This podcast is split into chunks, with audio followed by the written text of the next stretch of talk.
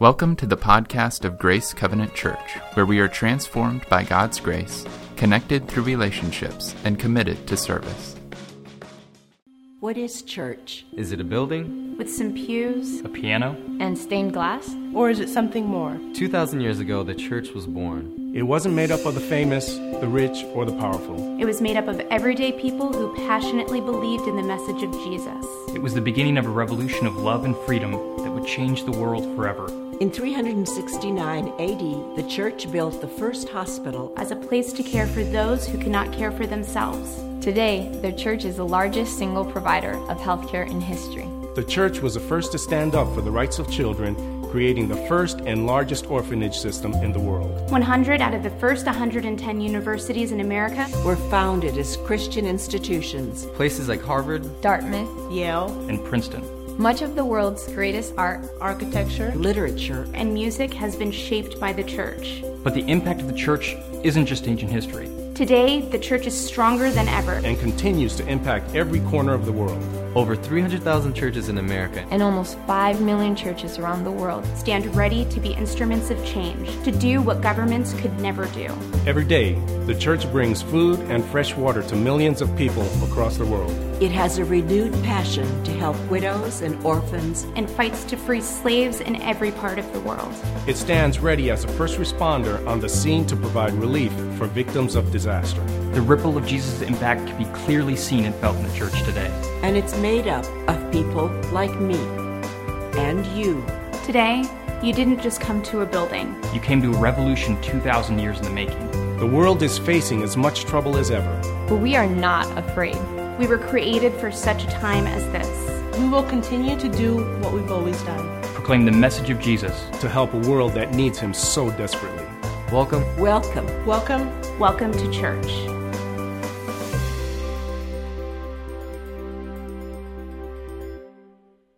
How good is that? It reminds me that one of the tricky parts of being a Christian is that you're not supposed to brag. But sometimes it's important to speak of things that people need to know, even if it comes across as maybe being prideful. I think so. And you know what? I can even back that up scripturally, because Paul writes, "But may it never be that I should boast." So he establishes that boasting is less than desirable, and you shouldn't do it, because Jesus didn't boast, and he was very humble, and we want to be like Jesus. Except in the cross of our Lord Jesus Christ, through which the world was crucified to me and I to the world. And since the church exists as a result, a direct result of the cross of Jesus Christ, we can brag about the church just like they did in that video. And so, did you know that, by the way? Those things that they said in that video, is that not amazing? Did you know that the first hospital on this continent was founded in Mexico? You know what it was called? The Hospital, excuse me, I'm working my Spanish here. The Hospital de Jesús Nazareno. The hospital of Jesus Christ. Jesus of Nazareth, specifically. The second hospital to be founded in North America was founded by three Augustinians from France in Canada. You know, I think they said in that video that the church is the largest healthcare provider in human history. Isn't that amazing? But I guess it's not that big a deal. Unless you're sick.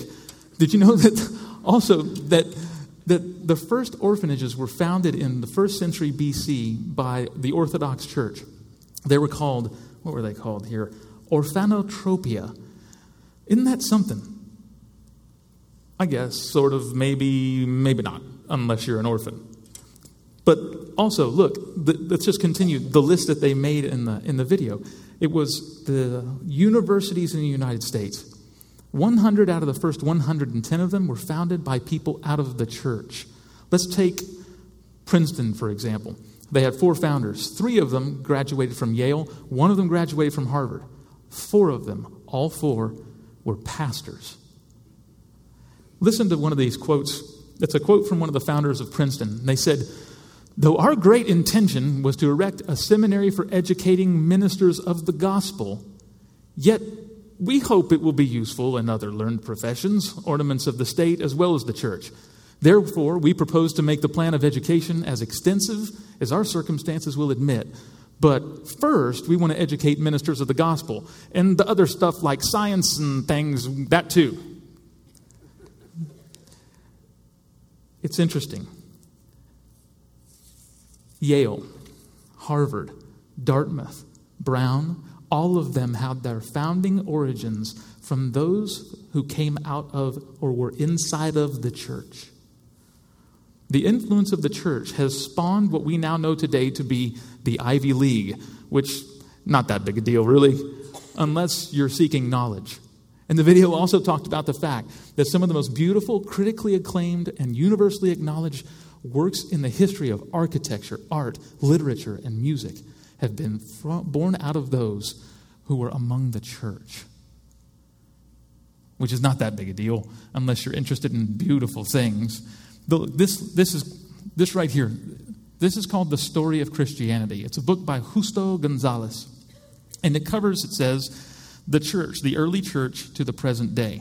So it's long, and it's got very fine print, and it's detailed, but at the same time, I think you'd be proud in reading it. You'd also be amazed by the scores of people that were counted and are counted among the church from places that we will never go to. It talks about the impact of the church and its spread throughout the world and its central message. It's a long and detailed book, but I think that if you read so much as 3 chapters of it, you'd walk away encouraged and humbled because the church is vast. It is merciful. It is powerful, it is loving, and at times it is fearless. To study the history of the church is to grow in courage because we get to see, as we look back in time, we get to see outside of ourselves, outside of the current affliction that we might have, outside of the problems that we face as a United States or problems that we face as individuals, because we get the chance to see that it's all been done before. By people just like us, long before there was an us, long before there even was a United States. It's funny. The church is so influential that its principles helped to found the nation that we benefit from and enjoy today.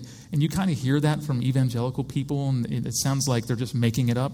Well, I researched it, and it can be easily demonstrated that a high percentage, in fact, the overwhelming majority of the founding fathers were Christians, but certainly not all of them were. Because, and we hear about those, specifically Thomas Jefferson, Benjamin Franklin, and Thomas Paine. They were not what you would call overly religious, but you don't really hear anything about the prominent Christians among the founders. For example, 29 of the 56 signers of the Declaration of Independence had what are equivalent today to seminary or Bible degrees. And the vast majority of the other signers of the Declaration of Independence were outspoken and bold about their Christian faith. Significantly, and you'll find this interesting, not one of the founding fathers of this nation was secular in his orientation. Even Thomas Paine, who was largely considered to be the least religious of the founding fathers, he openly acknowledged God and announced his belief in his personal accountability to him. You like America? Well, the parts of it that you do like, you can thank the influence of the church for. Look, if you read your family history, you would walk away from it, just a part of it, and you would look at it and go, I'm a part of that? We're going to look at the church today. We're going to ask 2 questions, and this is the purpose of this sermon. It is to ask, what is the church, and what am I doing here? 2 very basic questions. That's why I'm preaching, and that's what we're going to focus on. It's super simple, okay? So let's start. What is the church? Well, I think for me, in the way that I learn, sometimes it really helps me to get a look at what things are not in order to get an idea of what they are. So I'm going to give you examples of 3 things that the church isn't. And I'm going to start with this. What is that? It's an apple. Well, it's the logo for Apple Computer Company.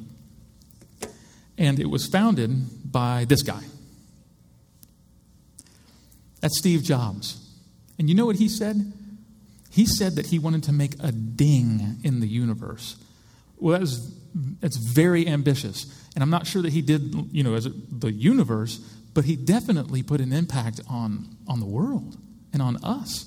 I mean, look, if you would, here's the thing. If the life of Steve Jobs was a raindrop, okay, it's a heavy one. And the ripple of his life is still expanding. So look, just as an example, how many of you have an iPhone? If you have an iPhone, take it out and turn it on and then just point it at me. Look at that. It's like a bunch of little stars. It's so beautiful. I love it. But Apple made and has made cool stuff that has made our lives in some ways easier, more fun, and definitely in some cases more beautiful. But it's not all, because Apple's a company with people, and those people are a part of a culture, a vision, and a mission.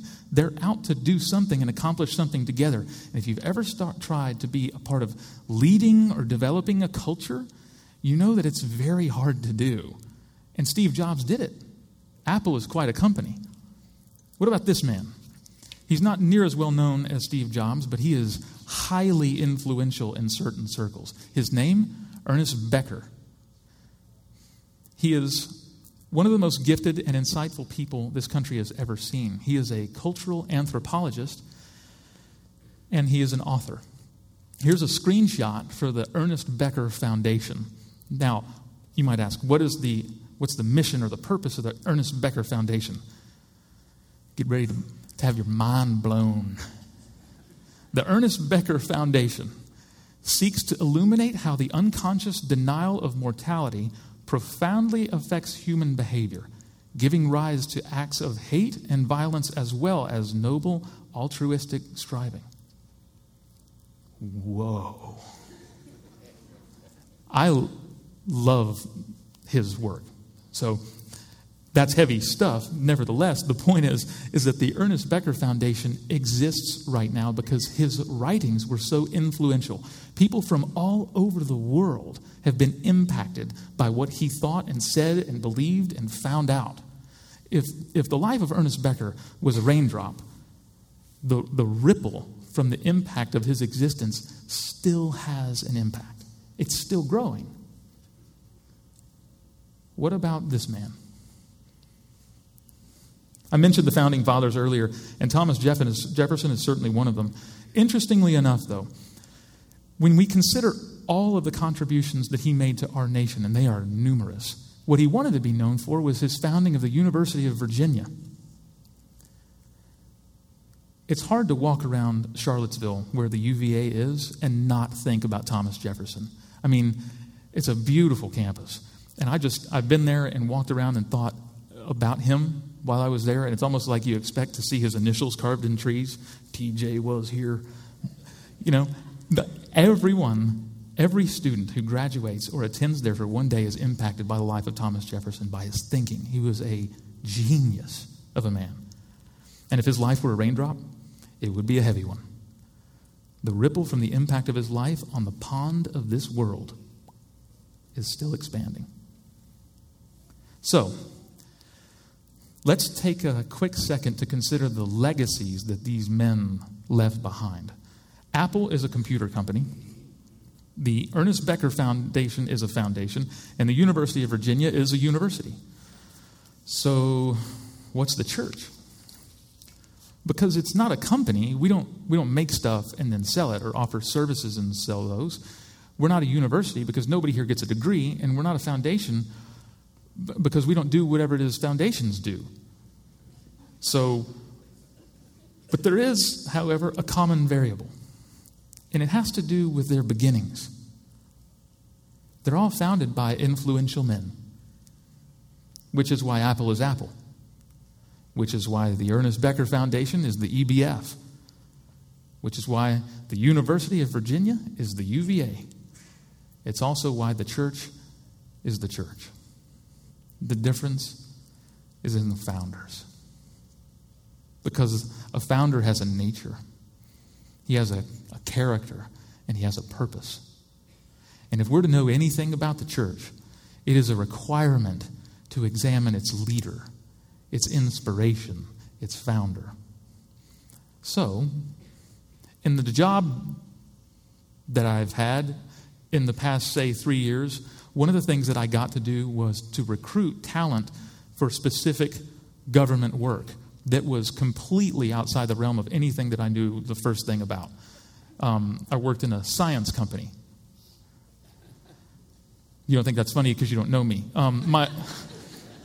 Let's just say this. My cousin doesn't let me add golf scores. Okay, so anyway. In that process of recruiting people to do specific jobs, I got to look at their resumes. I looked at, I don't know how many resumes. Indeed was my homepage. I just, resumes. One of the cool things about a resume is that they almost always have a background, and then they have a list of qualifications. Why don't we take a second to look at the background of Jesus Christ? Why don't we, for a second, look at his resume? Look at his, at the CV of Jesus Christ. So here's his background. He was born over 2,000 years ago in Bethlehem. He is of Jewish descent, and he was born into a lower-income family, but his parents were married, and they were dedicated to each other, so he grew up in a stable home. He lived in Egypt when he was a child, and then he moved back to Nazareth in Israel. We know that from a young age, he had impressive insight, and then he grew into manhood. He was a carpenter. He had a dizzying, staggering, remarkable intellect. And then around the age of 30, he became more widely known as a teacher. And the topics he taught on included money, heaven, mortality, the law, hell, marital relationships, God, history, and the Bible. But it was his teaching on one subject in particular that he became widely known for. Does anybody have a guess what that might be? Himself. Every good resume has a list of qualifications, and Jesus taught about his on a regular basis. I'll read them to you from his resume, or you can read along with me. It's in Colossians chapter 1. So if you go to verse 15, we're going to look at the qualifications on the curriculum vitae, on the resume of Jesus Christ. This is fairly important in establishing what the church is. Jesus Christ is the image of the invisible God. He is the firstborn of all creation. Image meaning, let's think about that for a second. The word is taken from the Greek, and it's spelled E-I-K-O-N. And from it we take and have made the word, the English word, icon, which means image or likeness, copy. What Paul is saying here when he says that he is the image of the invisible God, Paul is pointing out that Jesus is both the representation and the manifestation of God. Thus, he is fully God in every way. And this is interesting right here. The firstborn of all creation. That does not mean that he was created. That right there, the firstborn of all creation, that's used by cults. For instance, like the Jehovah's Witnesses. They take that and then they stick it and they say, see, Jesus had a beginning. He was made. Firstborn of all creation, first of all, logically, as we go through the resume, it doesn't make any sense. If you're going to read literally the next thing on the resume, it doesn't make any sense to say that he had a beginning, that he was created. It makes no sense at all. But what it's saying here is that the firstborn of all creation, that means it's a title of honor, that he is first among and above everything. So here's everything that is, and he is above it. It's a title of honor for him. It means that he holds first place over everything, that he is preeminent over everything. And that preeminence, you're going to see that repeated on this list of qualifications significantly. So then moving on, for by him all things were created. So think about that. This is a man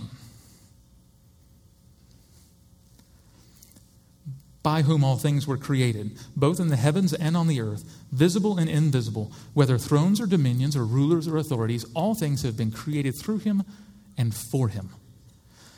This piece here, the thrones or dominions or rulers or authorities, that's talking about various ranks or categories of angels. And it doesn't specify whether or not these angels are holy or whether or not they are fallen, because he's Lord of both. All things have been created through him and for him. As God, Jesus created the material and the spiritual universe for his pleasure and his joy. He is before all things, and in him all things hold together. Again, he is before all things. That establishes his preeminence. And in him all things hold together. That means that he literally sustains the universe. If you're new to the whole Christian thing, and you're sitting here going, wait a minute, what?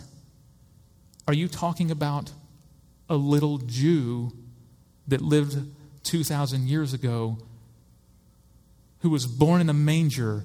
You're saying that he created the universe and then currently holds it together. Yes. So that we're clear, that is what we are saying. Moving on.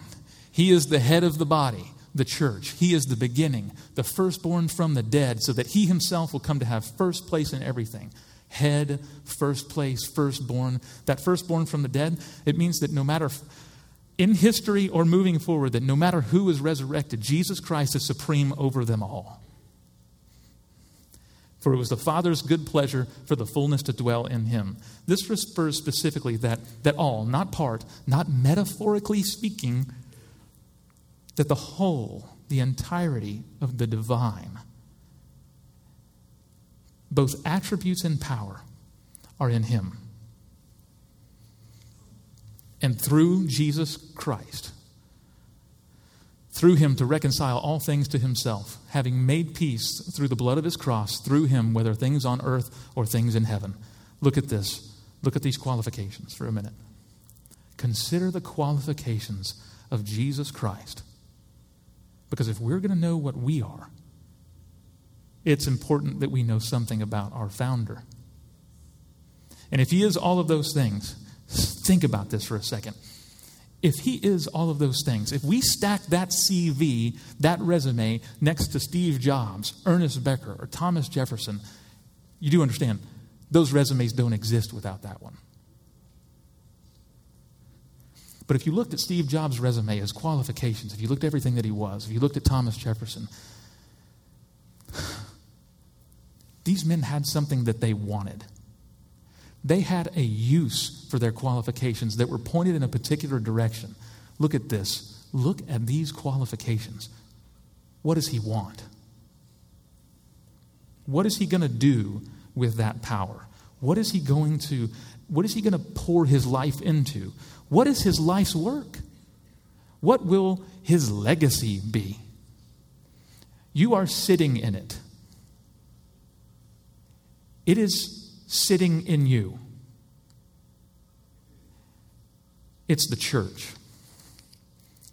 Look, with qualifications like that, he could have chosen anything. He could have chosen anything, any target he would have hit. He could have done any variety of things to show his nature and his power and his glory. And if you think about it, we've often submitted various plans or thoughts for him to consider. Maybe you should do this, Jesus. But he chose the church. This founder has a nature. You might say he is a visionary. He sees things that others don't see. But I guess it could have been different. But since he is the way that he is, I'm not so sure. The only way it could have been other than what it is would be for him to be different than what he is. And thank him he's not. Because he put those qualifications, he took them and he put them to use in a mystifying way. He's a metaphysical genius. Because after his death, after his burial, and after his resurrection, he left. Physically, Jesus left. And that's a fact. He ascended into heaven. But there's a little bit of a wrinkle or a detail that we should pay attention to as it relates to that departure.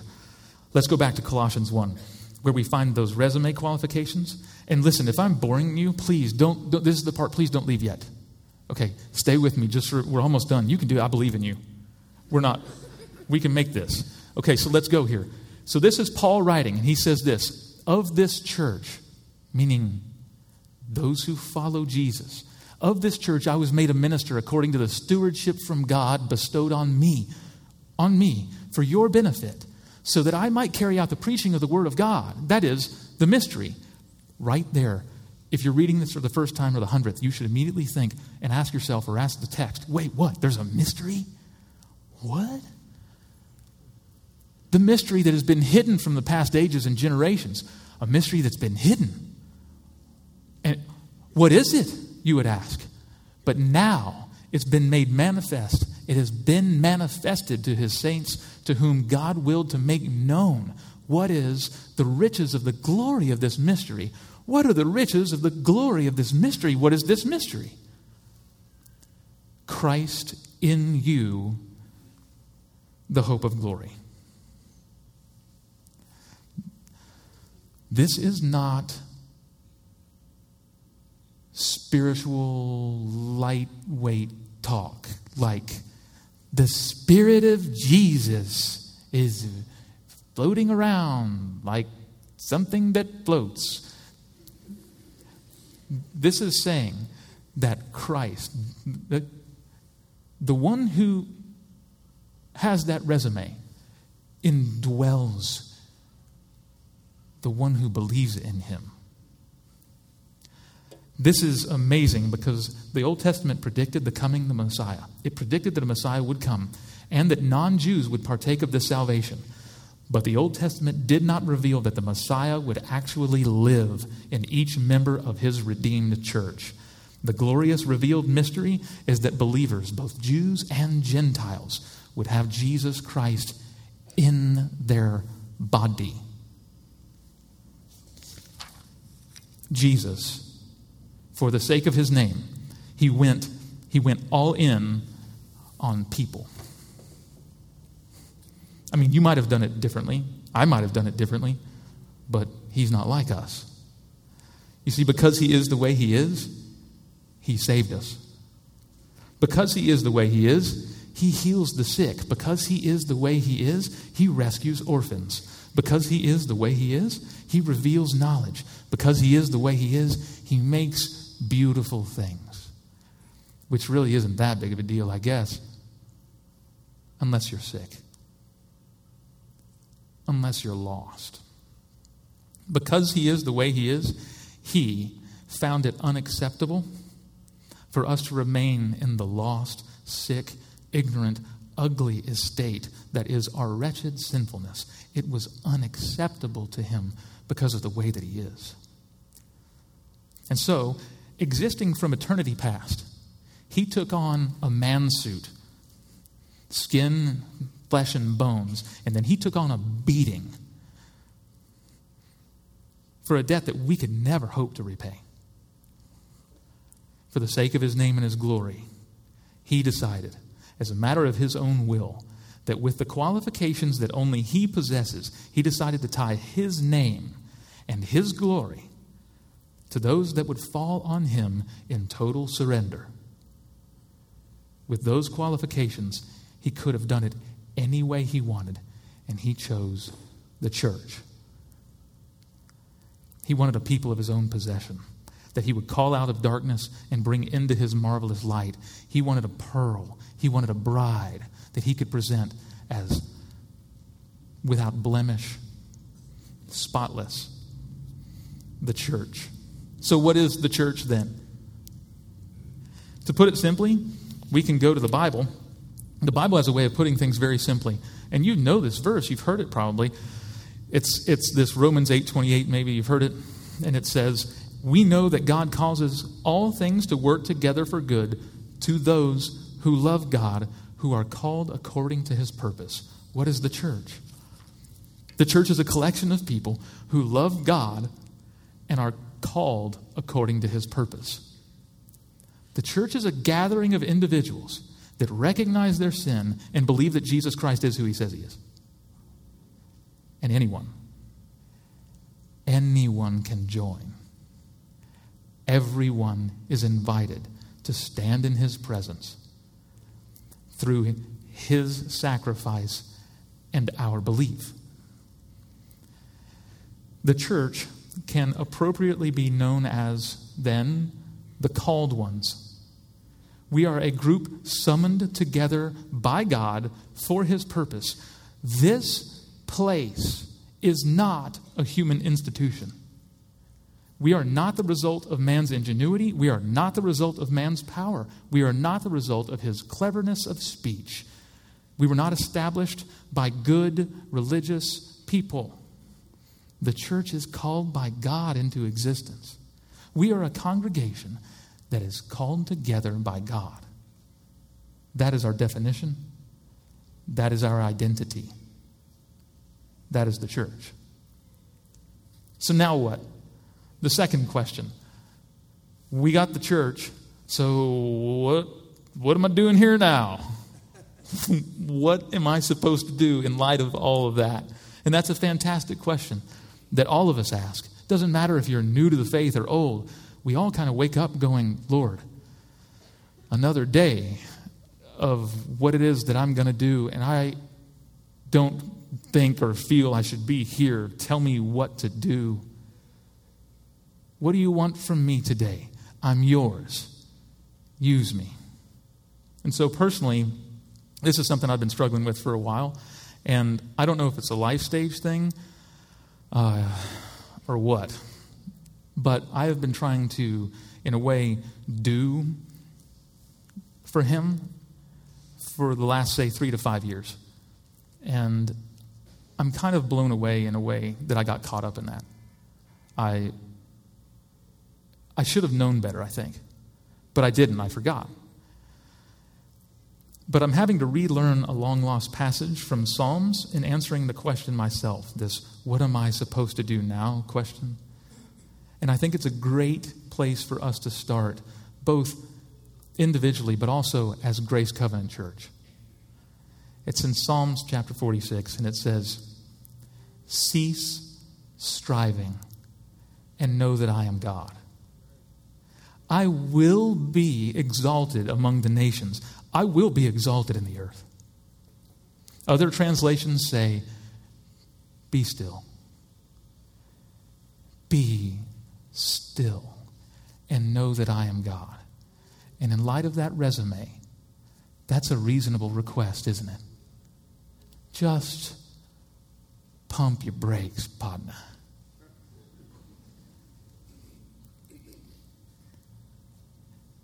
He is so good. He knows himself so well, and he knows us too. So his commands are perfect. First, he says, "Be still and know." Rest in his plan and know that he is, and that he is a rewarder of those who seek him. Period. That's what we do first, Grace Covenant Church. In your prayer, as you go to him, start there. Just the resume in Colossians is a great place to start your prayer, just to remind you who you're dealing with. What will you do to impress him? So, where do we go now? We start with a be still. What next? Because we're waiting to do something, right? Because he didn't make us to be still. Correct. We start with the still, and then we go from there after we consider him. Because he's called us to do a number of things. Works. He has called us to walk in works that he prepared for us before the foundation of the earth. Before tohu ivohu, before the Spirit of God moved along the waters. Before that, he made works for us to walk in. And they will be exhausting. And they will be trying. And they will be hard. So what comes next? What do we do? After we're still, I think we do this.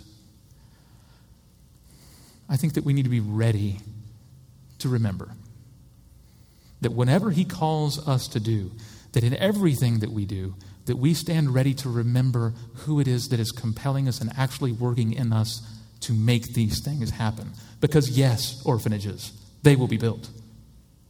Yes, hospitals. Yes, children's buildings on our campus. Yes.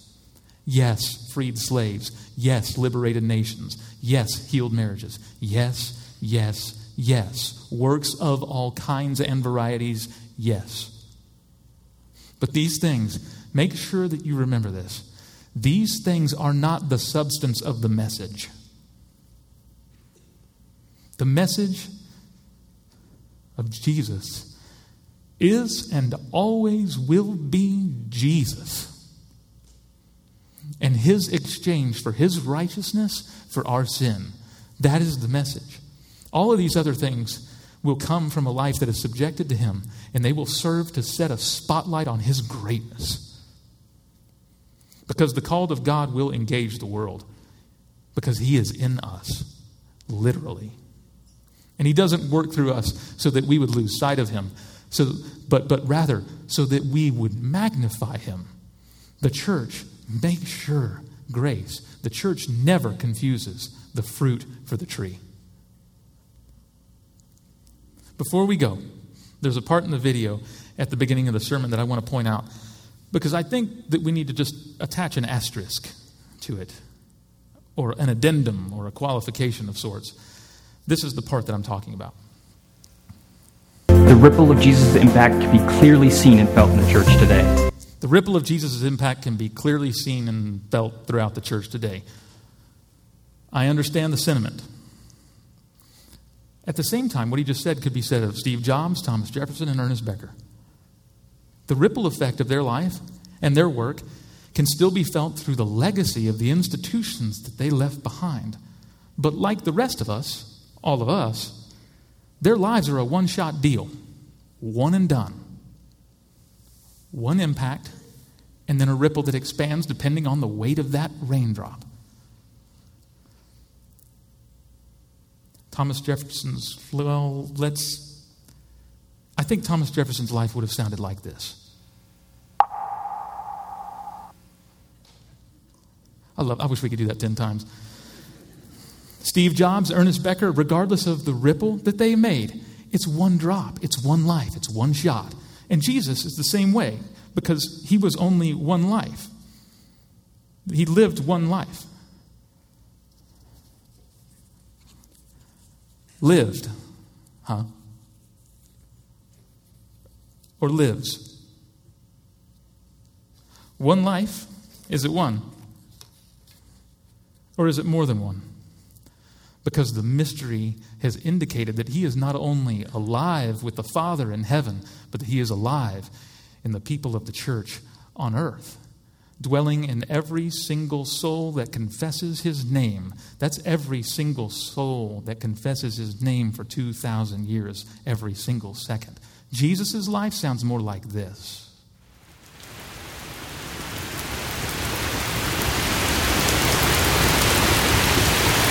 He is a metaphysical genius. Oh, he gets more than one drop with one expanding ripple as he lives his life through us, and our drops become his, literally. And he has been raining this flood of grace for over 2,000 years, and it won't stop. He said so. There is no greater ripple that we could make than to be a part of that plan. In the coming years in our assembly, Grace, the Lord is going to make it rain. Let's pray. Thank you for what you are and what you have done, and that we have the privilege to have you in us to make our lives worth something. And remind us of that, Father, because this place has a lot of conflicting ideals and a lot of things that tell us that we only matter unless we produce, that we only matter unless we receive the approval of men around us.